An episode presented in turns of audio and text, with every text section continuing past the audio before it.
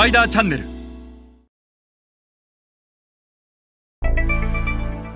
皆さんこんにちは。スパイダーの森部です。今日は製造業における価値の源泉の変化についてお話しします。製造業にとって価値の源泉は戦略の土台です。そしてこの価値の源泉は30年前と比べて大きく変化しています。このことを知らない限り製造業がグローバル市場で大きな成果を上げることはできません。今日はこの製造業における価値の源泉の変化について学んでいきましょう。後ろの図は戦後から現在に至るまで製造業における価値の源泉がどう変化してきたかを示した図です。まずステージ1ですがこれは戦後です。戦後日本の多くの製造業は日本で作ったものを日本の内需のために売っていったと。そして日本の内需を豊かにしていった。その後日本で作ったものを欧米に輸出していった。これが、えー、ステージ1の時代。そしてステージ2になると円の価値が急激に高まってしまったのでもう日本で作っていては欧米諸国が高くて買えないと。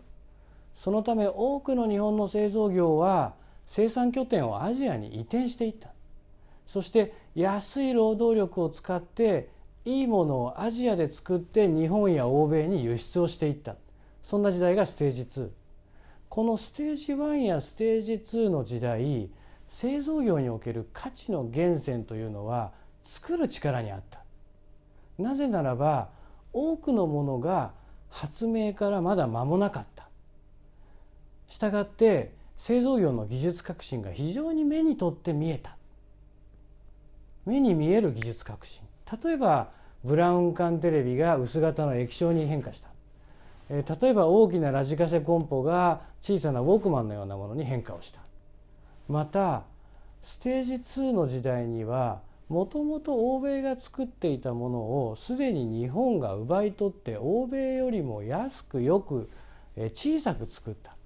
そのため日本企業しか作れなかった。だから作ることが全て作ることが正義作ることに価値の源泉があった。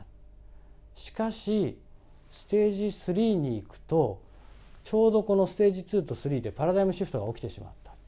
日本の多くの製造業が中国やアジアに生産拠点を移したおかげで中国やアジアの企業でも同じものが作れるようになってしまった。もちろんその技術の差はまだまだ大きな開きがある。ただ発明から時間も経ってしまってその違いがなかなか目に見えない。わからない。そんな中で競争環境が大きく変わったと。日本企業しか作れなかったものが中国や韓国や台湾の企業でも作れるようになってしまった。これがステージ3だから価値の源泉が作る力から売る力になった。もし価値の源泉が作る力のままであればなぜ世界最大の家電メーカーが中国のハイアールなのか。なぜ日本のスマートフォンや携帯は全く売れずにサムソンやアップルの携帯電話が世界中でこれだけ売れるのか。なぜ中国のシャオミーの携帯がこれだけ世界で高いシェアを上げるのか。そのことが証明していると思います。従いまして価値の源泉は作る力から売る力に大きく変わってしまったと。